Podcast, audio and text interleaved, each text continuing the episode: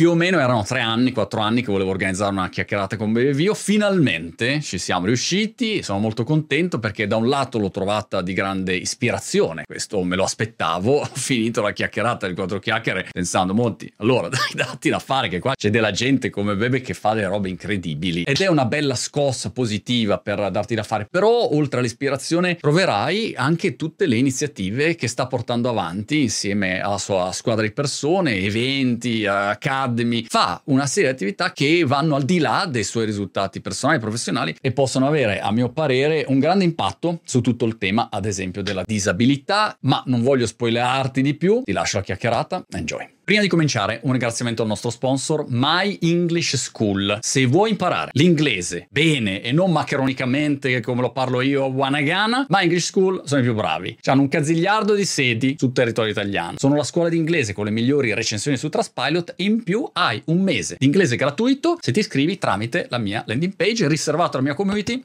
Grazie, provalo.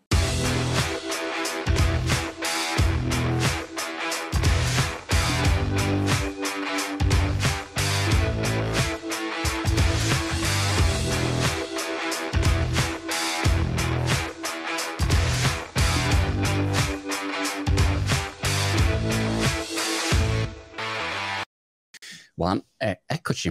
Beh, era un sacco di tempo che, che, volevo chiacchierare con te e finalmente eccoci qua. Dicevi sei a Roma in questo momento? Sì, sì, sì, nella casetta nuova, finalmente. Oh, wow, ok. Ci sono stati cambiamenti, diciamo, rilevanti rispetto alla casa, nel senso molto più grande, molto più centrale, molto più fuori. Che, che tipo di cambiamento hai? Allora, diciamo che il cambiamento maggiore è il fatto che comunque io sono andata con Sera più o meno a vivere in giro per il mondo abbastanza a caso, che fosse a vivere dagli allenatori, che fosse a vivere mezzo negli hotel, mezzo in giro, circa a 15-16 anni ho iniziato a viaggiare tantissimo. Quindi per me avere una prima casa vera, cioè tipo la mia casa comprata, fatta tutto, eh, è tipo sì il cambiamento più grande della mia vita probabilmente perché ho iniziato a fare cose che non avevo mai fatto prima eh, o dedicarmi che ne so la domenica a poter stare a casa tranquilli io è una cosa che non ho mai fatto e certo. essere qua a casa farmi la doccia con calma non alzarmi dal letto prima dell'una perdere tempo a cucinare. Io non ho mai cucinato perché non avendo mai avuto una casa vera o comunque vivevo con le conquiline dell'università, che però eravamo un casino perché c'era una del Madagascar, una boliviana, una bulgara, eh, una giapponese, quindi avevamo veramente di tutto e ogni volta in cucina c'era sempre di tutto. E, mentre adesso questa è mia, cioè proprio è il mio divano. Quando vedo c'è una mia amica che mi fa troppo ridere, una delle mie amiche più strette che mi conosce comunque da abbastanza anni, è entrata qua e tipo accarezzava le mattonelle dicendo questo lo vedo, questo è il tuo primo italiano assoluto. Poi andava, accarezzava il, il divano della, della questa è l'Olimpiade, questo te lo sei guadagnato con l'Olimpiade. Quindi ogni cosa so che l'ho guadagnata io e siamo riusciti a farlo piano piano in tanti tanti tanti anni, però ce l'abbiamo fatta. È una cosa strana la, la propria casa. Ieri ho passato tipo mezz'ora a girare le finestre, una cosa che non ho mai fatto in vita mia e io sono negato, sai che ci sono quelli che sono bravissimi in casa, Però... sistemare, io sono l'opposto, proprio non so fare niente, ma, ma, proprio a livello di incapacità totale, tanto che domani viene il handyman qua in UK, cioè l'handyman, mia moglie ha detto guarda aspetta, chiamo qualcuno che deve sistemare, insomma miliardi di cose. E ieri però ho fatto questo gesto, volevo far vedere di essere un grande, un grande marito, eh, padrone di casa e ho girato alcune finestre con questo spray miracoloso, W40, non so, una roba così, per cercare, capito, di, di farle muovere un po' meglio. Ne sono sentito molto orgoglioso, un piccolo gesto, però è incredibile come quando hai una casa tua poi presti attenzione a mille cose che non ci avresti mai neanche pensato. No, no, è assurdo. Cioè, io tipo no, ogni, ogni, giorno noto tipo delle piccole cose, tipo guarda come hanno attaccato male questa presa elettrica. e mi ci metto vicino e faccio la foto e faccio, ecco, adesso glielo devo dire all'architetto appena tornato. Se no, così io sono talmente ignorante in casa che l'altro giorno eh, ho la lavastoviglie, cosa che non ho mai avuto. Cioè, io sempre ah. lavato i piatti a mano. Ah, okay. E mh, mm, sono andata là, tra l'altro per me è comodissimo perché non avendo appunto le mani io uso l'acqua bollente perché sono con- convinta che si puliscano molto meglio se l'acqua è bollente bollente e quindi metto ogni volta c'è la gente che passa, magari butta una cosa nel lavandino, si ustiona, io no, ma lo sai che usa l'acqua bollente per lavare i piatti. E, ehm, e l'altro giorno è arrivata questa amica e faccio, dai, dai, oh, proviamo, facciamo la, pri- la mia prima lavastoviglie. Vado per fare questa lavastoviglie e mi fa, bebe, ma veramente? Io faccio, sì, cosa ci devo mettere? Fanno, beh, tipo, almeno la pasticca per il detersivo e poi bisogna mettere il sale. Io, il sale nella lavastoviglie? non lo sapevo. Quindi sono stata a comprare il sale apposta, sono entrata dentro il negozio e ero così. E come, cioè, ma, cioè, sale normale, sale grosso, sale fino, com- come funziona? Esatto. È un universo, è un universo. Penso sì, che sì. Uh, ho, lavato, e poi parliamo di altre cose, però mi appassiona molto questo tuo, questo tuo ingresso nel mondo casalingo. eh, è una cosa interessante. Ho, ho, lavato i piatti a mano l'altro giorno perché qua in Inghilterra c'è siccità, visto che non ha piovuto per un sacco di tempo, e quindi c'è siccità, e hanno fatto, mi ricordo come si chiama, tipo il il divieto di usare la, la pompa in giardino, no? Perché non, non mm-hmm. essendoci acqua hanno diminuito in sostanza la pressione, quindi è meno acqua. E allora eh, uno lava tipo tipo a mano i piatti così e, per risparmiare l'acqua e poi butti l'acqua in giardino. Ho scoperto che si risparmia molto di più l'acqua con la lavastoviglie piuttosto no. che lavare i piatti a mano. Vedi, ecco, infatti. È il contrario. Mi arresteranno, adesso arriva la polizia inglese. io ho Sorgenia che mi insegna tutte queste cose bio. Tipo io ero ignorantissima anche con la differenziata, ho scoperto un sacco di cose che se le sbagliavo. Poi stando dentro Sorgenia che tipo tutto eh, salviamo l'ambiente, tutto green, eh, mi hanno insegnato un sacco di cose. Appunto io che lavavo i piatti a mano ho sprecato una marea di acqua tipo tutta la vita, convinta di fare del bene, esattamente come te. Senti, ma in, in questa um, iniziativa fighissima che, che, stai facendo della tua Academy, aggiungerai anche tecniche, di, tecniche casalinghe per gestire la casa? Allora, metterò tutti, tutti, gli amputati di mani a lavare, così possono usare tutti l'acqua bollente.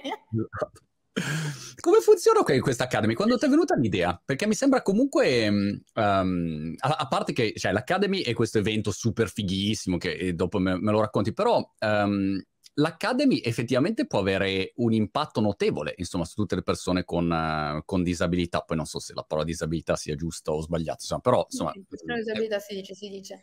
Eh, c'è e... questo tabù del non si sa come, si chiama, come ci si ah. chiama. L'altro giorno eh, andando in aeroporto mi fa, ma, ma, tu sei, cioè nel senso tu nella tua condizione, cioè tu cammini? E io sì, io sì, sono disabile ma cammino, posso fare scale, posso fare tutto. Ah ok, ecco sì, non sapevo, non sapevo come definirti tranquillo, faccio tutto. E comunque, persona con disabilità si dice, e si può dire perché praticamente al posto di dire disabile, si dice persona mm. con disabilità perché c'è prima appunto il soggetto e poi la condizione fisica, tra virgolette. Okay.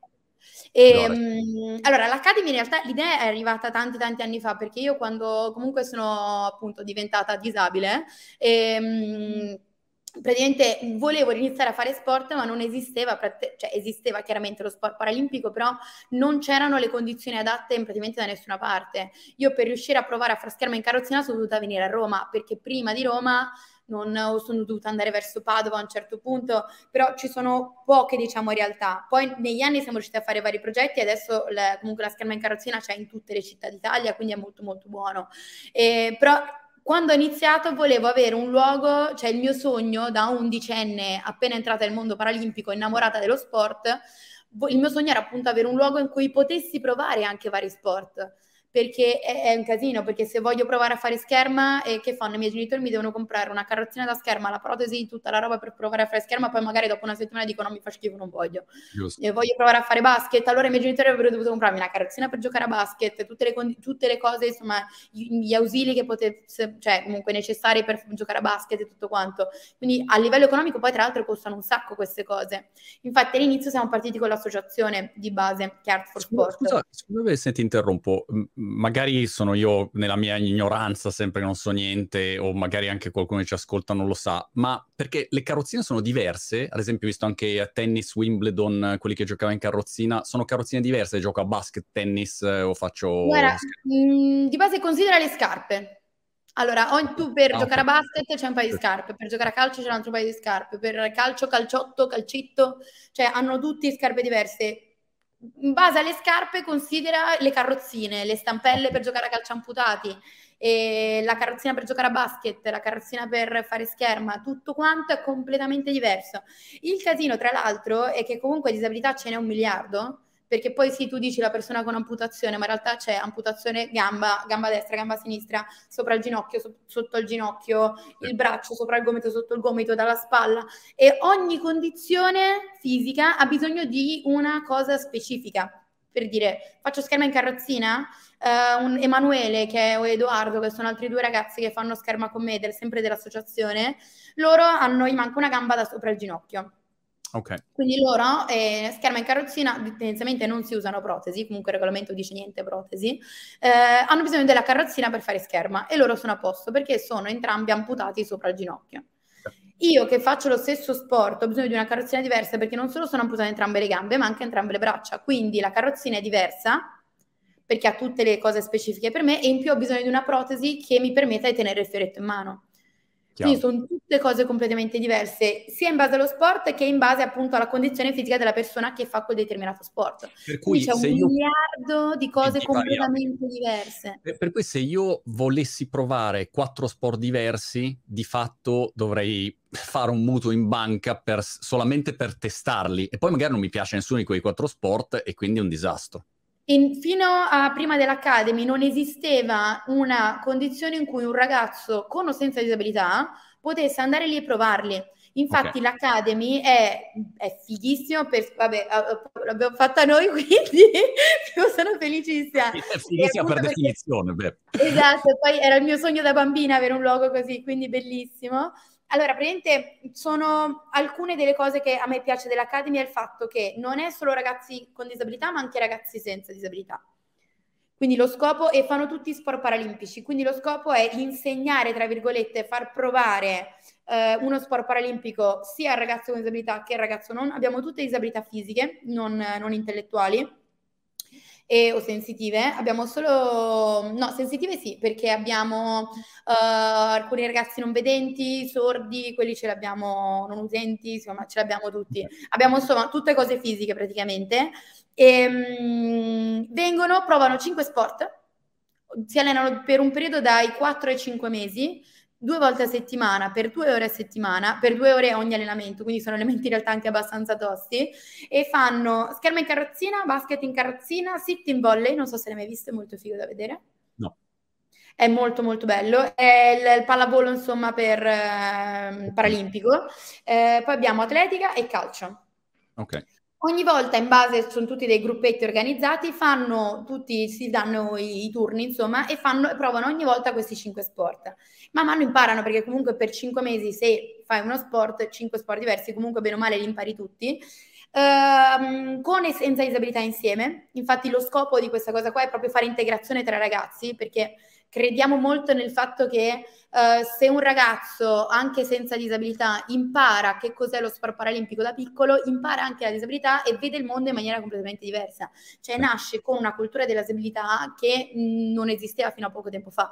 Adesso a me fa ridere perché comunque hanno fatto la Barbie con le protesi o con la carrozzina, quindi anche le bambine imparano che cos'è disabilità anche solo semplicemente giocando e magari anche senza rendersi troppo conto che quella carrozzina serve per quel determinato motivo. Se loro imparano a giocare così è normale così.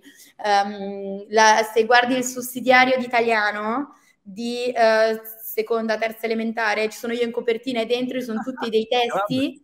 No, fa un sacco ridere, ci sono tutti questi testi dove alcuni presi dal mio libro, altri alcuni articoli, altre altre cose in generale, dove io mi ricordo quando ero piccola evidenziavano tipo la parola in rosso devi spiegare il significato, la parola evidenziata devi dire se è positivo o negativo, ma tutte queste cose qua. E adesso appunto nel sussidiario di seconda e terza elementare non è più bicicletta o queste cose qua, ma ti dicono amputazione, ti dicono sport paralimpico, ti dicono persona con disabilità, cioè ti insegnano la cultura della disabilità già elementari che è un passo avanti enorme che in Italia siamo molto fortunati ad avere, ma in tantissimi posti del mondo non è così. Adesso tu stai, cioè comunque in Inghilterra lì è buono perché comunque avendo avuto le Olimpiadi e Paralimpiadi nel 2012 la cultura proprio è cambiata. Infatti lì a Londra il, il claim di tutte Olimpiadi e Paralimpiadi era Inspire Generation.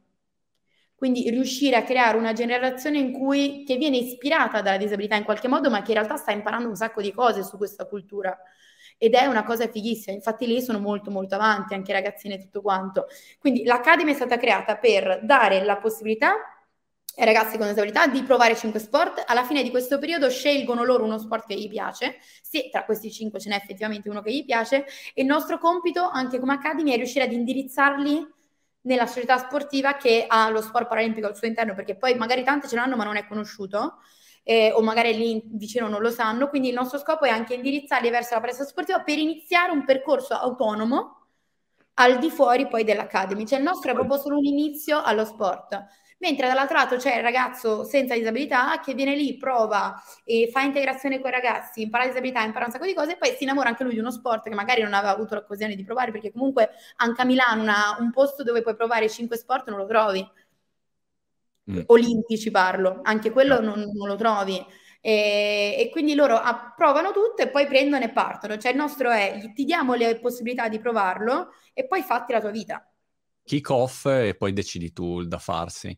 Sai che eh, qui a Brighton, io d- d- da, da, ragazzino eh, giocavo a ping pong eh, di mestiere, nel senso ero numero 5 di Italia. Perché ero... i ping pongari si, si offendono. no, beh, tennis tavolo. Eravamo pongisti, pongisti, il tennis tavolo, che è sport olimpico peraltro. E, ehm, sì. e, quindi ero uno scarso giocatore internazionale, mettila così, però in Italia ero insomma tra, tra i più bravi. E, ehm, e facevo quel, quel mestiere lì. La cosa interessante è che qui a Brighton si è trasferito il campione eh, paraolimpico di tennis tavolo che inglese ha vinto un oro e, ehm, e quindi mi ha chiamato il club dicendo guarda Monti si trasferisce, si è trasferito lui e sono andato subito a vedere a che livello fosse, no? Quindi per, per capire e la prima cosa che ho pensato è non la prendo mai con questo, cioè non la prendo mai. Quindi c'è anche questo aspetto, secondo me, che probabilmente la tua Academy contribuirà a, a far capire, io penso, mm, per chi magari non è pratico, che il livello di un atleta paralimpico, ad esempio di alto livello, non è che siccome uno ha una disabilità allora è una pippa rispetto a uno che non mm. ce l'ha, cioè hai degli atleti che sono di livello altissimo e quindi, eh, come dire, bilanci eh, anche una visione che secondo me è molto ad oggi sbagliata rispetto a quelle che sono le, le capacità ecco, delle varie persone. Non lo so, ecco, era così una considerazione pungistica. No,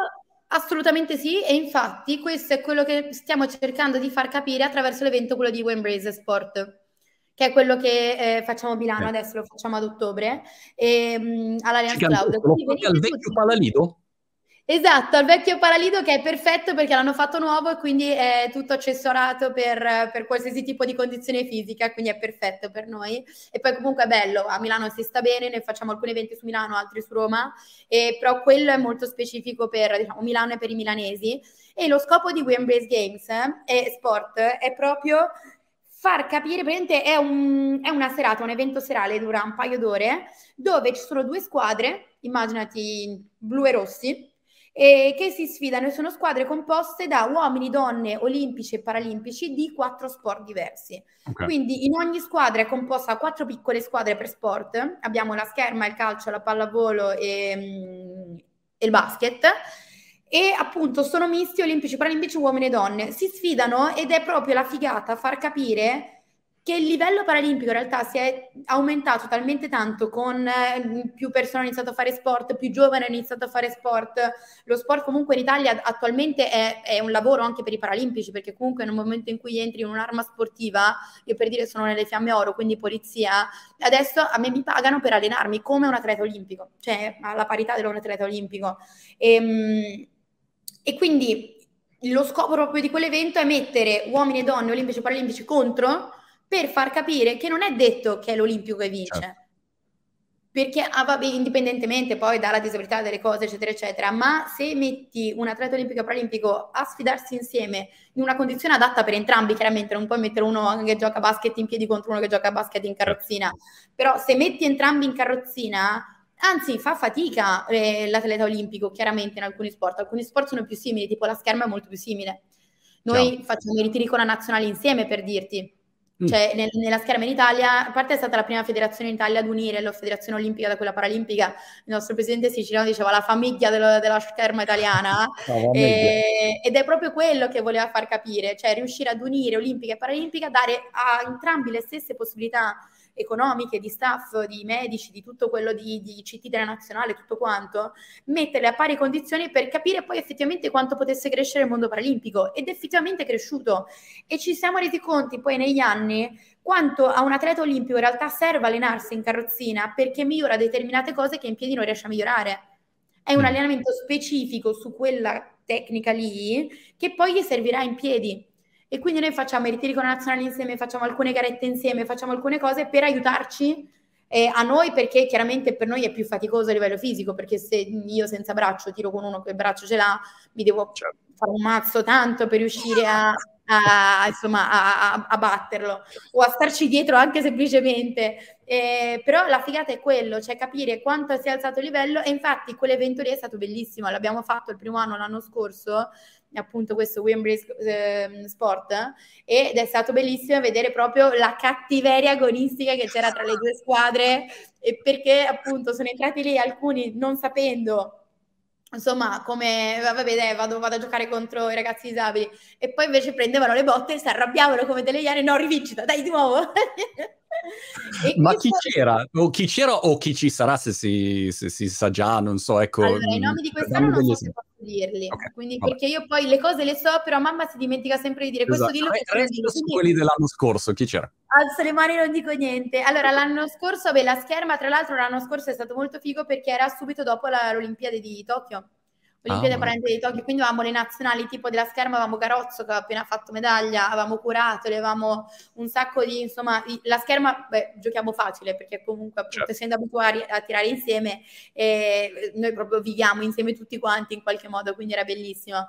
Um, del calcio, non potendo prendere la Serie A perché erano sotto stagione, abbiamo preso le legend di Inter e Milan, chiaramente essendo lì su Milano avevamo un sacco di, vabbè c'erano alcuni ex, ex calciatori tipo Maldini, tipo Zanetti, c'erano un sacco che erano lì gasatissimi, c'era Ganz, c'era Serginho, eh, e poi si è innamorato della pallavolo e fa no no voglio giocare anche a pallavolo, no no voglio provare a scherma, faccio ok pallavolo, basket, eh, ok la scherma non te la toccare. Ma o- ognuno di questi per dire tu fai solo scherma o, o, c'è anche per dire adesso c'è il match, non so, di, di pallavolo e ci sono i quattro che giocano contro gli altri quattro o ognuno sta nel suo sport? No, no, ognuno sta nel suo sport perché comunque okay. sono le nazionali dei, di quegli sport. Okay. Okay. E quindi, cioè, appunto, c'era la chirichella, c'erano tutti, cioè, c'erano persone forti, forti a giocare. Io non mi sarei mai potuta mettere a giocare contro qualcun altro. L'unico perché all'inizio avevamo anche l'atletica, nei, nei, vari sport. Poi abbiamo, non siamo riusciti ad inserirla chiaramente dentro il palazzetto, era un casino. E però Tortu l'avevamo già invitato. Ah, okay. E abbiamo detto, vabbè, dai, vieni e vedi. E vedo, no, no, io qualcosa faccio. E allora ha iniziato a giocare. Lui è stato l'unico che ha fatto calcio, ha fatto pallavolo, li ha fatti tutti, ma perché, vabbè, lui, cioè comunque l'atletica è lo sport per eccellenza, quindi comunque quando sei forte, forte, forte in una cosa puoi fare qualsiasi cosa e le riesci a fare tutte bene. Però gli altri no, solo perché è guerra. Cioè io non avrei mai accettato di avere appunto un Serginio a fare scherma, ma perché avevo bisogno di quelli forti, forti, forti e bisognava assolutamente vincere. Chiaro.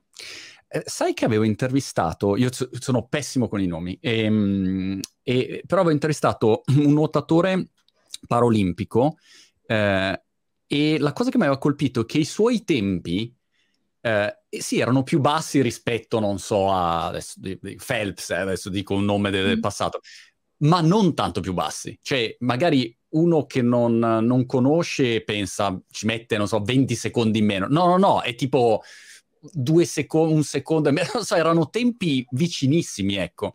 E quindi questo per dire che effettivamente in molti sport la, la differenza si è assottigliata tantissimo. A me quello che mi ha sconvolto di più mi pare fosse durante Londra o Tokyo, adesso non mi ricordo, mi sa più Londra. Londra 2012 mi sa. No, Rio de Janeiro, scusami, 2016. Ah. E, mh, per dirti quanto è la testa che fa eh, rispetto diciamo a tutto il resto. Il tempo mi pare dei 200 metri, dei 100 metri, adesso non ricordo bene, dei non vedenti, delle ragazze non vedenti, è stato migliore delle ragazze vedenti. Wow. Perché nel momento in cui tu non vedi la fine, tu corri come un drago perché pensi che la fine sia più avanti. E quindi tu continui a correre, spingi molto di più e non la vedi la fine E quindi nella tua testa c'hai, devo correre, devo correre, alla fine qualcuno mi dirà fermati. E wow. infatti sono riusciti a fare un tempo migliore, cioè più, più basso a livello di secondi chiaramente, de- delle vedenti perché il, il, nel loro cervello c'era alla fine più avanti e quindi devo correre ancora più forte. E, ed è assurdo, cioè sapere che, eh, cioè assurdo, è, è fighissimo, però ti, ti, ti, rendi conto, dici, chissà quante volte io mentalmente mi sono fermato perché pensavo non, non fosse possibile, in realtà se, il, se non lo vedi corri e corri come un drago, capito? A me fa, fa, impazzire questa cosa e la trovo di, di, grande, solamente questo lo trovo di grande ispirazione. La reazione del pubblico all'evento come è stato? Poi scusa, fate Milano, lo fate anche in altre città o, o è tipo solamente eh, Milano e allora, Roma? Allora, noi di base abbiamo i grandi eventi che gestiamo, vabbè, l'Academy, la BBV Academy rimane tutto l'anno e appunto ogni, ogni semestre rinizia e quindi è quello su, solo su Milano al momento. Il mio sogno sarebbe aprirne una a Roma, una a Napoli, una a Bologna, cioè lo scopo lì è riuscire a creare il più possibile queste academy perché così più ragazzi iniziano a fare sport e più ragazzi insomma fanno sport paralimpico in tutta Italia. Lo scopo è proprio quello di aumentare i numeri e dare la possibilità a tutti di poterlo fare.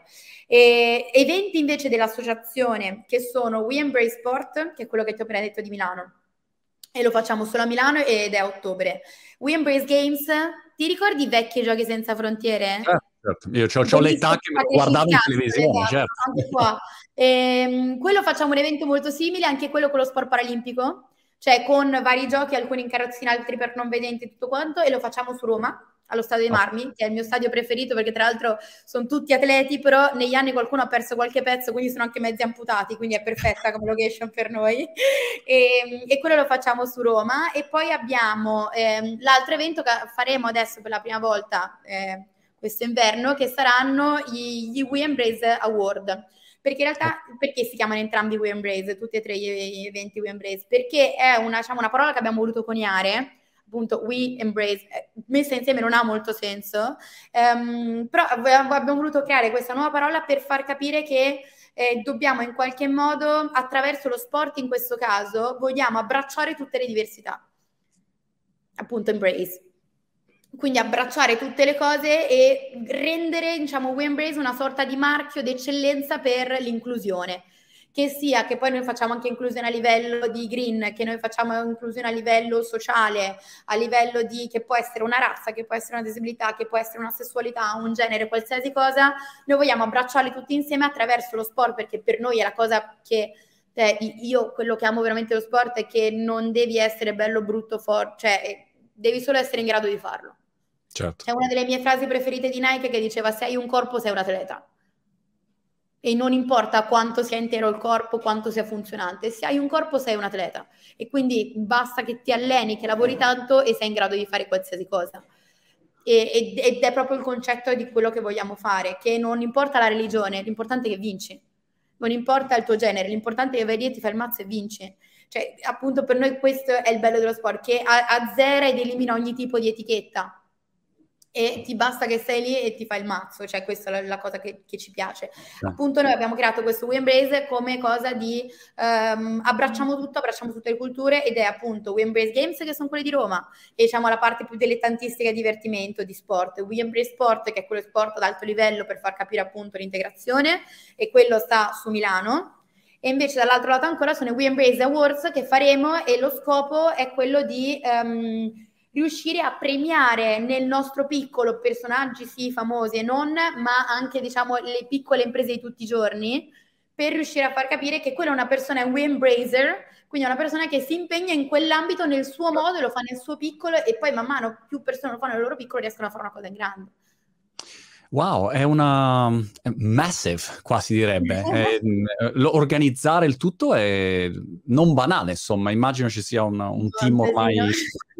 no, oggettivamente, no? Anche perché poi tu ti devi allenare, ti devi concentrare insomma su, sulle tue cose, no? quindi hai bisogno di, immagino, di tutto un team che, che, ti supporti. E stavo anche pensando che una volta che tu, ad esempio, sul tema eh, mh, della tua Academy hai messo a punto un format che funziona, lo testi, vedi che funziona, eccetera, a questo punto è, un, è molto esportabile, cioè potresti venire qua a Brighton e avere il il, il tuo format dell'Academy, che, dove non ci sei tu, ma hai già testato che quel, quell'academy fatta così, con quelle modalità, quei tempi, eccetera, può funzionare. Quindi è una cosa che poi puoi esportare ovunque, di fatto. Sì, sia gli eventi in realtà sono eventi molto semplici, cioè fatti per tanti anni, tipo appunto Wimbrace Games, quello tipo Takeshi's Castle.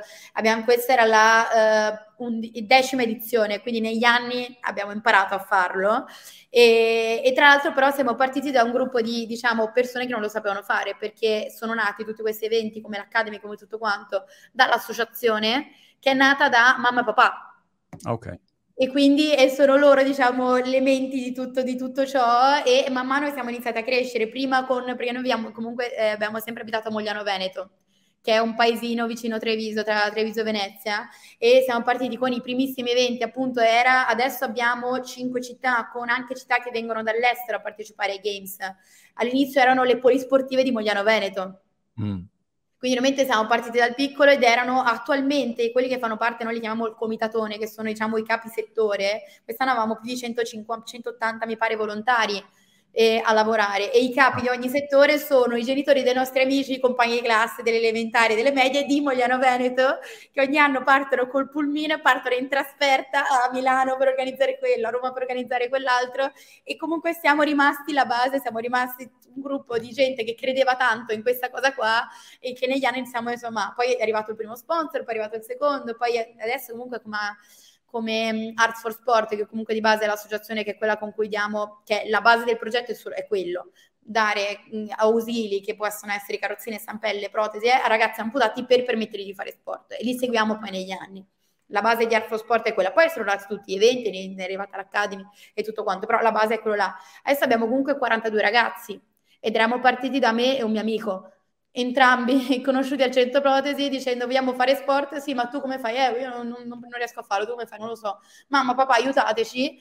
Ed è partita da noi due, che io avevo 11 anni, lui ne aveva 9, adesso siamo 42 ragazzi che vanno anche dai 3 anni fino ai 30, quindi abbiamo anche bambini molto piccoli. E lo scopo di, della, comunque dell'associazione non è portarli a fare le Olimpiadi, è iniziare a fare sport e rientrare anche nella società attraverso lo sport, che comunque lo spogliatoio di per sé, che sembra un luogo assurdo, ma è uno dei luoghi di integrazione di più alto livello secondo me perché tu ti devi mettere a nudo ti devi staccare la gamba staccare il braccio eh, o oh, mi passi quello eh, in una palestra dove magari sei l'unica persona disabile e se parti da piccolino, e adesso per i miei compagni di società che sono, fanno scherma con me da quando hanno 11 anni, da quando io ho 11 anni, perché, eh, quando, perché vabbè, da quando avevo 5, però ero tutta intera, poi quando ho iniziato a 11 anni, per loro è stato normale imparare attraverso lo spogliatoio a vedere una protesi, a vedere come, come funziona, una carrozzina e tutto quanto. E adesso loro sono cresciuti con la mentalità del se vedo una persona con disabilità non lo guardo strano e dico ah ma che cosa quello, ma dico oh guarda anche lui ha le protesi, oh ti posso dare una mano a fare qualcosa?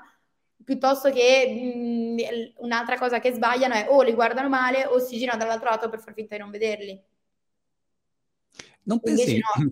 Che poi lo sport cambia totalmente la percezione um, qua- quando vedi un atleta uh, nella performance. Ti faccio questo esempio. Ero stato vicino a Milano, in un posto dove si vola al, al coperto. Non mi ricordo il nome, che c'è que- quell'aria che arriva Aero dal basso. Aero Gravity, perché Fly è quello di Roma. Quello è Aero Gravity. E, ed ero andato lì e a un certo punto arriva un ragazzo sulla, sulla carrozzina e io penso, no, col mio, così, con la mia paura, dico, caspita, però magari stai attento così. E invece era uno degli istruttori. E infatti poi siamo diventati amici, l'ho anche intervistato così, e appena entrato a volare sembrava Superman. E quindi in un nanosecondo tutte le persone che erano lì hanno completamente, l'hanno visto in un modo totalmente diverso. E questa cosa è illuminante se ci pensi. E, e quindi quando tu vedi poi un atleta nella, nella, performance, stacchi subito, cioè la tua attenzione va da un'altra parte, su quello che uno è, è, è capace di fare e su quello che ti trasmette. E per cui lo trovo sempre, per me lo sport è sempre io eh, sono rimasta molto sconvolta perché, vabbè, c'è Claudio Arrigoni, che è uno diciamo, dei giornalisti che ha visto nascere lo sport paralimpico, si è fatto, mi pare, tipo 12 Paralimpiadi, una marea. Oh. E, e se- lui segue proprio tutti gli eventi, è diciamo il, a me piace definire tipo il raccontastorie presente eh, a mille ce n'è nel tuo cuore, esatto, e io, io, ogni tanto lo chiamo e mi faccio raccontare un po' di storie paralimpiche per, per, okay. perché mi casa, perché mi piace sapere. E, um, l'altro giorno stavo parlando con lui per un esame che dovevo dare, quindi chiedevo informazioni, appunto, lui essendo la Bibbia dello sport paralimpico. Um, gli stavo chiedendo e mi ha, mi ha fatto capire come in realtà la disabilità è una percezione assurda perché se ah, mi ha fatto questo esempio molto semplice ma che in realtà si capisce bene io, te e quel ragazzo di, che, che, fa l'istruttore in carrozzina entriamo in un negozio sì. se il negozio all'interno ha le scale per entrare, io e te ce le facciamo, entriamo dentro. Quindi io in quella condizione io non sono disabile, perché io sono nella condizione di poter entrare, avendo le protesi posso entrare. Tu puoi entrare perché sei tutto intero, accanto a noi c'è il ragazzo in carrozzina che deve riuscire ad entrare, non può entrare perché sono le scale. Se in quel negozio fosse stato fatto con una rampa, potevamo entrare io, te e pure lui. Quindi neanche lui sarebbe stato nella condizione di disabilità perché in quel momento non è in una condizione in cui non è in grado di fare quella cosa. Quindi Claudio mi ha fatto capire come se tutto il mondo fosse adattato, che con le rampe, che con l'ascensore che può entrare la carrozzina, che il semaforo per i non vedenti, che c'ha il bip bip, eh, se tutto quanto fosse adattato, non esisterebbe la condizione di disabilità. Chiaro. Che che è assurdo, ma che può essere per me la disab- per il ragazzo in carrozzina la disabilità di um, entrare dentro, però magari la vecchietta che si è fatta male o un ragazzo di 12 anni che si è rotto, eh, anche lui in quel momento è in una condizione di disabilità. Quindi se tutto il mondo fosse adatto, sarebbe molto più facile per qualsiasi persona e non ci sarebbe il bisogno neanche di chiamare una persona con disabilità o non. Chiaro. Sì, sì, e poi cambia completamente anche la cultura. Io, sai, vivendo a Brighton, che è una città mh, inclusiva per definizione da tutti i punti di vista, ehm, spesso quando mi muovo da, da, qui e vado in un altro posto, mh, noto quanto alcuni, alcuni temi qua non, non, sono neanche più considerati, insomma, perché è, forse è quello che dici tu, è, è costruita per essere inclusiva per qualunque tipo di, di, di, di genere, di, abilità, disabilità, eccetera. E quindi dopo un po'... È, ehm, è proprio Brighton, probabilmente la città più, più embracer dell'universo. Senti, ma tu sei campionessa del mondo in carica? Uh, no. Oddio, quando hanno fatto gli ultimi mondiali? Perché in realtà io sono infortunata alle Olimpiadi. Cioè dalla Paralimpiade non, non, ho più fatto schermo, infatti non sai quanto sto mangiando dentro, perché mi ero infortunata prima, eh, durante diciamo, la Paralimpiade mi sono ammazzata ancora di più, quindi ancora non ho ripreso, ho la sacca a schermo, ho paura di aprirla, perché okay. se, se, vedo il fioretto piango, eh, perché, perché, mi manca troppo. e quindi spero adesso, sto iniziando la preparazione fisica, inizio a fare fisioterapia e tutto, e spero a gennaio di riniziare, perché poi inizia la qualifica e vorrei arrivare a Parigi. Quindi non so se sono campionessa mondiale in carica perché il campione mondiale ogni anno è diverso. Ah, ok, ok. Te, te, lo chiedevo perché ieri ho visto questa intervista a Magnus Carlsen, che è il campione del mondo di scacchi, no? il più grande scacchista mm, vivente, che tra l'altro quando parla è un personaggio molto particolare, insomma, come tutti i giocatori di scacchi c'è questo cervello che mentre parla c'è tutte le mosse in testa. La mia compagna di università era campionessa di, italiana di scacchi e dicevo... Ah. ah Wow, no, eh. quando li vedi poi ti sembrano sempre di un altro pianeta, no? Che prevedono 77 mosse. Comunque, una cosa curiosa che diceva Bebe è che lui eh, non farà i prossimi campionati del mondo. Cioè, dice, io non, eh, non sono interessato a fare i prossimi campionati del mondo e, e come dire, un, una gara non dovrebbe stabilire se tu sei campione del mondo. mi piaceva molto questo argomento perché in fondo è come dire fai, non so, le Olimpiadi, uno vince 100 metri, quella gara lì, però non è detto che sia più forte al mondo, no? A lui piaceva di più e piace di più l'idea di dire no, io sono il più forte al mondo, lui dice io sono numero uno e li massacro tutti. Però lo dimostro, come dire, nell'anno, cioè tutte le gare che facciamo, in base a quello io sono il campione del mondo. Invece non gli piaceva molto, non so, ero curioso di una tua opinione su questa. Allora, questa... Nel, nella scherma è particolare perché noi abbiamo le Coppa Italia, gli italiani assoluti, le Coppe del Mondo, il Mondiale, l'Europeo e l'Olimpiade.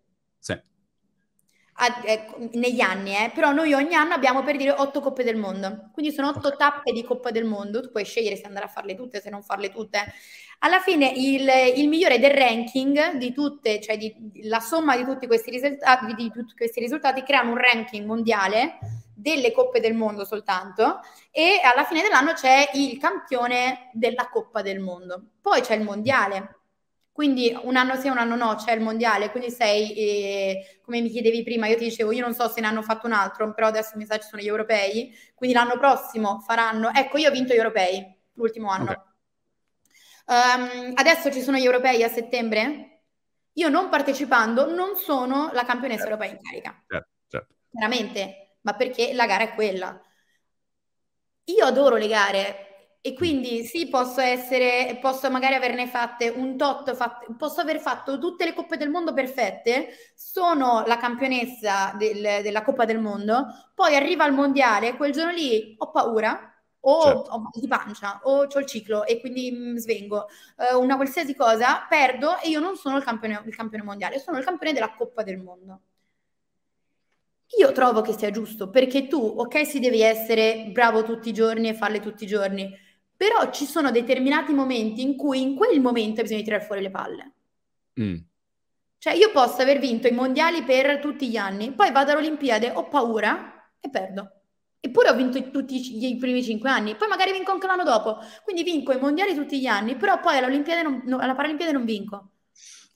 Secondo me dobbiamo, cioè le, le gare servono sì, però io credo, cioè personalmente per me, che sì possa essere la più brava tutto l'anno, però c'è un momento specifico nella nostra vita che può essere per me necessario ogni quattro anni perché appunto è la Paralimpiade, in cui devo essere pronta psicologicamente, fisicamente, eh, tutto, in quel determinato momento, in quella determinata frazione di secondo, a tirare fuori le palle.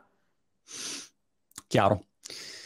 Vabbè, insomma, Magnus non difenderà il titolo, quindi se vuoi dire alla tua amica di candidarsi per... Non so, ecco, segnalavo questo. Se, ti vedo, non ti conosco diciamo personalmente, però eh, ti vedo eh, molto competitiva, ecco, di carattere. Anch'io sono molto competitivo e peraltro ho un amico eh, con cui abbiamo, giochiamo a tennis insieme e abbiamo fatto un trofeo di tennis che eh, ogni volta è in palio, quindi in qualunque condizione chi vince si porta a casa il trofeo ma anche in qualunque condizione. L'altro giorno sono andato a casa sua e c'è un campo in erba schifoso a casa sua e match, non so, in giacca e cravatta con le racchette prese e, e, a urlarsi in faccia. Quindi il livello della competizione è questo, no? Acerrimo in qualunque situazione. Non c'è mai un match amichevole mi domandavo, ecco, qu- qual è il tuo rapporto con uh, la competitività, mm, che da un lato ovviamente è necessaria e dall'altro lato a volte, ecco, uno rischia di essere, poi avere i problemi che ho io con questo mio amico che sei a competere su qualunque cosa in continuazione. Guarda, solo a parlare delle tue competizioni di tennis ti sei gonfiata la vena in un modo che tu non hai neanche idea. Sono incazzato che ho perso l'ultimo match sulle erbette di casa sua. Se ne gonfia una qua, mi pare, no. di solito, qua e il collo. Allora, no, io sono tipo malata proprio di competizione, forse perché sono la seconda di comunque di tre fratelli. Quindi mm. se fosse la competizione, chi finisce prima la pasta che è nel piatto vuol dire che ne può mangiare altre, quindi no. puoi finire quella finale col sughetto, che è molto buona, mm. che può essere chi prende per più il telecomando ha i diritti di, di scegliere il canale, che può essere, cioè una, io sono nata lottando con sorella piccola, fratello grande e cugini grandi, quindi io devo lottare per qualsiasi cosa nella mia vita. E, ehm, e quindi sì, forse è anche grazie a loro. Però no, io credo tanto nel lavoro, credo tanto, proprio tanto, tanto, tanto nel lavoro. E, e un'altra frase che mi piaceva molto, io cerco di, di, raccogliere cose in giro, è che tutti vogliamo vincere, chiaramente. C'è qualcuno che vuole vincere più di qualcun altro, però non c'è una ricetta per poter vincere. Cioè nessuno sa come si vince. Però io so che se faccio tutta una serie di determinate cose, io se faccio quelle cose li perdo. Mm. Se non mi alleno abbastanza, se mangio male, se bevo troppo, um, se faccio tardi la sera e quindi vado a fare allenamenti in hangover, chiaramente, o se, se dormo troppo poco. Um, se non do retta al mio allenatore, se non ho la squadra giusta che mi aiuta ad arrivare là, se tutti i componenti della squadra non sognano la stessa cosa. Cioè io so che se tutte queste cose le faccio o non le faccio, dipende chiaramente la vittoria o non la non vittoria. Quindi io non so mai come si arriva a vincere, però so cosa posso fare per riuscire a perdere. Odio perdere, ma proprio rosico tanto, tanto. Ieri sera abbiamo giocato a buracco con dei miei amici, ho perso, non hai capito quanto me la sono presa male, cioè presa male nel senso dentro di me, poi con loro ridevo e scherzavo, ma in realtà rosicavo da morire. Infatti era tipo, era tardi, faccio dai rivincita, e loro no, bebe, è, è tardissimo, no, non possiamo fare, no, no, no, rivincita, rivincita. la gente stava per addormentare sulle carte, però io anche per me il burraco, cioè bisogna vincere per forza. E, ehm, e quindi io so che se ho la squadra giusta, se mi alleno bene, se il nutrizionista mi, dice esattamente cosa mangiare, se dormo tante ore prima della gara, se in quella frazione di secondo ho bisogno di guardare negli occhi al mio allenatore e sentire esattamente cosa dice e sentire lui e dare retta a lui e fidarmi di lui, perché anche fidarsi in una squadra è necessario, fidarsi di tutti i componenti della squadra. E, ehm, quindi per me la competizione sì c'è, assolutamente. Se perdo rosico, certo, però so che la prima cosa che devo fare è tornare a casa e tornare ad allenarmi, perché non è colpa di nessuno delle persone che sono all'interno della squadra, so perso eh, magari sono io che in quel momento ho perso la concentrazione, sono io che non ho voluto, non mi sono fidato dell'allenatore, sono io, io sono molto, si vince tutti insieme, se perdo sono un idiota e devo correre subito il giorno dopo e sono di nuovo Peppone che è il mio preparatore atletico che è tipo un santo e Peppone deve tornare, devo allenarmi, devo perché ho sbagliato questo, questo, questo, questo, questo e quindi devo, devo subito tornare là ad allenarmi perché? Perché ho bisogno di vincere o più che altro ho bisogno di non perdere. Sai che eh, mi piace questo approccio, eh, credo che la, la, teoria iniziale fosse di Giacobbi, un matematico, credo ungherese, la chiamava la regola dell'inversione, cioè al posto di pensare a, a quello che devi fare, pensa a quello che non devi fare, no? Quindi che cosa posso fare di sicuro eh, per perdere, mm, non allenarmi. E quindi a quel punto uno eh, sì, non, non, ha la ricetta magica per fare, ma senz'altro sai che in quel modo perdi e quindi inizi a togliere, e lo trovo molto di di, di buon senso. Parlavi dell'alimentazione, che, che, alimentazione stai adottando tu? Allora adesso... Quando sei, diciamo, in preparazione... Quando... Durante l'estate... La... Esatto. Durante l'estate proprio non c'era un'alimentazione... Esatto. diciamo, io inizio a mangiare molto bene, e, um, ho un problema fisico, nel senso che io sono molto piccoletta e um, non ho tanti pezzi che mi aiutano a livello fisico, chiaramente le mani e i piedi, e, um, o alcuni, alcuni, proprio alcuni muscoli determinanti non, non, ce li ho proprio. Quindi io per fare un'azione devo consumare tipo tre volte di più di quello che assumo. Ok. Ho la pressione bassissima, quindi se tipo faccio 20 minuti di cicletta rischio di svenire se non mangio bene prima o okay. se non integro con i liquidi e tutto quanto. Quindi eh, il mio è sempre un equilibrio costante. In più io sono una persona che è piena di paure e quindi io quando arrivo alla gara um, vomito tantissimo, okay. vomito, svengo, cioè sto proprio male. E, um, e quindi eh, l'alimentazione per me è necessaria. Io appunto tutto il periodo prima del, della Paralimpiade, io potevo mangiare solo integratori, potevo mangiare solo barrette, cose specifiche, se non gallette col miele, insomma tutte cose molto molto basiche perché sennò stavo proprio male e non ero in grado di fare la gara. Sia perché stavo male a livello fisico per l'infortunio e tutto quanto, quindi dovevo riuscire a reggere col cibo tutto quello là.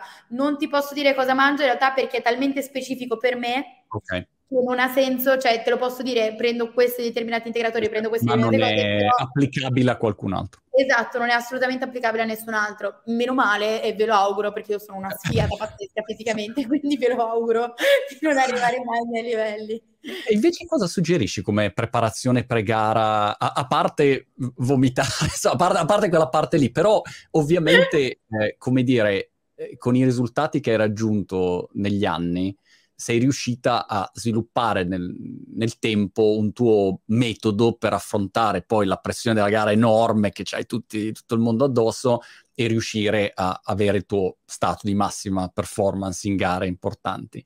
Che, che, portaci dietro le quinte su cosa succede, hai magari una parte di, di training mentale che, che, hai messo a punto o delle, de, dei rituali che ti aiutano non a livello scaramantico ma a livello pratico? Eh, c- come funziona ecco, la parte pre-gara per arrivare poi in gara e nell'Let Allora, ehm, ho la fortuna di forse essere anche cresciuta con alcuni dei miei allenatori, che comunque sono entrata nazionale a 14 anni, quindi ero l'unica ragazza e la più piccolina all'inizio, quindi per me sono una, una sorta di papà, fratellone, eh, cioè proprio è, è, una famiglia, per me la mia, la mia capitana attuale è veramente una seconda mamma perché sono proprio cresciuta con lei. E, ehm, quindi nel momento in cui riesci a trovare un nucleo di persone che sai che vederli prima della gara o durante la gara ti fanno bene, perché io non odio quelle, quelle situazioni in cui le persone si mettono le cuffiette, entrano nel loro mondo e si devono gasare, iniziano a fare... Io ho bisogno di stare con, eh, se riesco a beccare la mia famiglia prima della gara, assolutamente sì, proprio fisicamente mamma, papà e fratelli. E infatti prima del, ehm, tra l'altro a Tokyo, in teoria non potevano né venire né vederli perché non potevo proprio avere contatti con loro. Avevo trovato una situazione in cui entrando da quella determinata uscita, loro entravano in quel momento, eh, prima del controllo, eh, potevo andare lì faccio e, e salutare e fare oh, ciao ciao ciao ciao, baci abbracci, ma proprio al volissimo e poi devo correre via perché se mi avessero sgamato non veramente sarebbe successo un casino, però per me eh, avere comunque la mia famiglia alle gare, in determinate gare come europee, mondiali e, e olimpiadi chiaramente, è molto molto indispensabile perché io li vedo poco durante l'anno perché comunque io sto a Roma, mia sorella sta a Milano e mio fratello sta a Venezia, noi siamo tutti sparsi, eh, ognuno studia, lavora, fanno tutto, cioè facciamo cose completamente diverse, i miei riescono di tanto a beccarci insomma da qualche parte, però non li vedo molto spesso e però comunque il sapere che, che ne so, mio fratello, io ogni volta che faccio una gara, se la vinco non mi dice nulla. Ah, okay. Cioè, proprio mi manda neanche un messaggio. Eh. Se poco poco una determinata atleta mi mette un punto in più o non faccio quel determinato risultato, la finale non la vinco di un tot, mio fratello mi scrive subito dei messaggi che mi dice: Ah, Pippa al sugo, eh, ma che, che cosa fate? Pippa al sugo non l'avevo mai sentito, geniale. Quindi io so che lui le guarda tutte le gare e segue tutti i risultati però se vado bene non mi dice nulla, appena sbaglio una minima cosa so che mi arriva di, tutto addosso, quindi so quanto le seguono le gare, so quanto in realtà ci tengono, anche perché anche loro sono cresciuti alle gare con me, anche come io andavo a vedere le partite di calcio e di tennis di mio fratello, quindi veramente noi stiamo, essendo tutti molto malati di sport, eh, cioè per me anche, eh, tra l'altro oggi è l'anniversario del, ehm, adesso io non so quando andrà in diretta questo, però... Oggi è l'anniversario della medaglia d'argento della gara squadre di, di Tokyo e ieri ah. era l'anniversario della medaglia d'oro. È passato un anno preciso. E, e, quindi in quei momenti, cioè, l'unica cosa che vuoi fare è prendere e correre dalla tua famiglia e abbracciarli perché sai quanto loro hanno creduto in quella cosa, sai quanto loro ti sono stati vicini in quei momenti. Quindi per me fare le gare con loro è, cioè, sono le uniche persone che voglio vedere sugli spalti. Ma è una volta che... Perdi e una volta che ti sei staccato dalla famiglia e a quel punto devi e entrare e andare in Kaidan? Ehm, vado dall'altra famiglia, che appunto è la mia squadra, ho bisogno di, del mio allenatore, ho bisogno del mio preparatore atletico, ho bisogno di averli lì e che mi fanno battute in realtà, o che mi dicono, oh ti vedo, c'è poco di per culo, eh, si vede, oggi c'è paura tanta, eh, ho bisogno di quella schiaffetta in faccia, ho bisogno di, eh, di essere presa in giro, ho bisogno di cioè proprio di loro, cioè proprio loro possono dire e fare tutto quello che vogliono. Magari poi arriva una persona che non conosco, una persona che magari mi sta particolarmente sulle palle, mi dice una qualsiasi cosa, che magari è la stessa identica cosa che mi ha detto il mio allenatore, però se non è detta al mio allenatore non la può dire nessun altro. Cioè, io ho bisogno di quelle persone, ho bisogno di, ehm, a livello proprio caratteriale ho bisogno di loro, a livello fisico in realtà io lavoro tantissimo con la respirazione e anche per togliermi la paura, uno dei miei primissimi allenatori quando avevo 6 anni, 5-6 anni, il magico Gastone, mi insegnò a gestire, veramente piccola piccola, mi insegnò a gestire um, la paura, perché appunto essendo una persona molto spaventata dalle cose, che può essere un gradino, che può essere eh, delle cose che pa- paurose veramente no, ma delle, delle piccole cazzate paurissime. E, um, per me, eh, che ne so, mi ha detto, tu hai da 10 di paura a te quel 10 paura non ti serve, ti serve un 1 di cattiveria, un 1 di eh, concentrazione, un 1 di eh, paura ti può servire, eh, magari anche un 2 di paura, perché comunque la paura può servire in tanti casi. E un altro 1 ti serve per mh, concentrarti semplicemente solo sul respiro dell'avversario.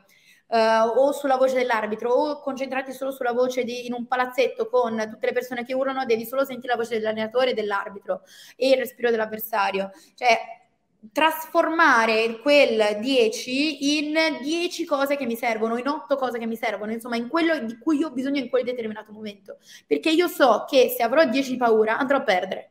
Certo. È matematica. Se invece so attraverso la matematica che ho quello, uno di questo, uno di questo, uno di questo, eh, e io mi metto lì proprio prima del match, inizio a respirare, butto fuori, prendo, che ne so, questa è paura, questa la sento proprio paura. E poi buttandola fuori riesco ad inalare mentalmente, esatto, inizio a sudare proprio. Inizio a mettermi proprio i, nei cassettini quello che ho bisogno. E mi metto là e poi respiro, respiro, respiro, mi concentro, poi arriva e sicuro. Mm, il mio allenatore mi dà sempre una pacca sulla coscia prima di iniziare. E prima di ogni match mi arriva, mi dà la, dai bebetta, mi dà una pacca sul, sulla coscia e considera che se non lo fa, tipo io sono in grado di fermare Olimpia e dire scusate, scusate, devo un attimo, eh, dammi la pacca sulla coscia, se no io non inizio. io poi sono super scaramantica. Quindi lui ormai lo sa che deve mettersi il mio telefono nella tasca sinistra del pantalone, che deve darmi la pacca sulla coscia, che deve dirmi quella determinata cosa, che anche appena abbiamo vinto il match mi deve dire tutto quello che ho sbagliato. Ehm, perché io ho bisogno di quelle determinate cose perché negli anni hanno portato bene. So che devo firmare tutte le carte con Totti 10 perché mi ha sempre portato bene firmare Totti 10. Cioè, ho il mio set di cose, e io sono super romanista, tipo è uno dei miei idoli in assoluto. Ma Totti, adesso io non so niente di calcio, ma mi risulta che non gioca più Totti, o gioca ancora Totti? No, no. Però, no, però io ancora firmo tutti i 10. Ok, eh, sei rimasta, non, non hai fatto l'upgrade. No, no. E, ehm, quindi ho bisogno di quelle determinate cose, di quelle determinate persone, di concentrarmi attraverso la respirazione nel coordinarmi con il respiro dell'avversario, di spezzare il momento giusto, di sentire solo la voce di quello là, sentire solo le battute che fanno le mie compagne di squadra. Ci sono dei momenti in cui mi metto a ridere sotto la maschera scherma durante il match perché sono talmente tanto abituata a focalizzarmi solo a sentire solo le voci di quelle persone che se la mia capitana a fondo pedana mio, cioè magari dall'altro lato del palazzetto fa una battuta, io la sento perché riconosco solo la sua voce e mi metto a ridere perché in effetti faceva ridere, e, però infatti c'è il menatore mi dice bebe stai seria, io, sì, scusa Loredana non può parlare però perché sennò... Il potere della respirazione è immenso. Eh, ho visto un'intervista di Djokovic recente dove appunto parlava di tutte le sue tecniche di respirazione. Avevo chiacchierato con Yuri Keki che diceva: Caspita, se io avessi imparato a respirare meglio, eh, avrei avuto risultati ancora migliori. È incredibile quanto però sia sottovalutato in generale nell'insegnamento anche ai ragazzini. Non è che gli insegna a respirare, gli insegna tecnica all'inizio, è sempre vista come una cosa un po' secondaria, invece è fondamentale effettivamente. Guarda, io ho scoperto che svenivo tanto proprio perché non respiravo nel modo corretto, a parte ah, che ti cambia completamente il gesto atletico. Cioè, se io quando faccio un affondo, l'aria al posto buttarla fuori ce l'ho dentro, la cassa toracica chiaramente è più aperta e quindi non mi allungo del tutto, potrei allungarmi molto più di così. Quindi proprio a livello atletico la respirazione fa tutto, ma soprattutto mh, se non riesci a respirare bene non stai dietro alle tempistiche del match. Cioè io so che se ho tra un pronti a voi e l'altro, cioè in guardia pronti a voi, l'azione schermistica, ci rimettiamo in guardia, il pronti a voi di nuovo, quindi è comunque una cosa molto veloce. Io so che ho esattamente quei tre secondi per azzerare il fiato, per azzerare le cose e ripartire, perché sennò non arrivi alla fine del match. E se non respiri bene, non arrivi a livello fisico alla fine del match, non ci arrivi neanche con la testa, perché poi comunque sì. è una cosa molto tecnica anche la scherma. Super interessante. Bene, senti, ti lascio andare, so che hai mille altre cose da fare. Ti ringrazio tantissimo per, per, la tua Academy, per, per gli eventi. Insomma, eh, alla prima occasione ci vediamo qui a Brighton, quando aprirai l'Academy a Brighton o in giro per l'Italia. Grazie ancora. Grazie mille. Ciao, alla prossima. ciao. ciao. ciao, ciao.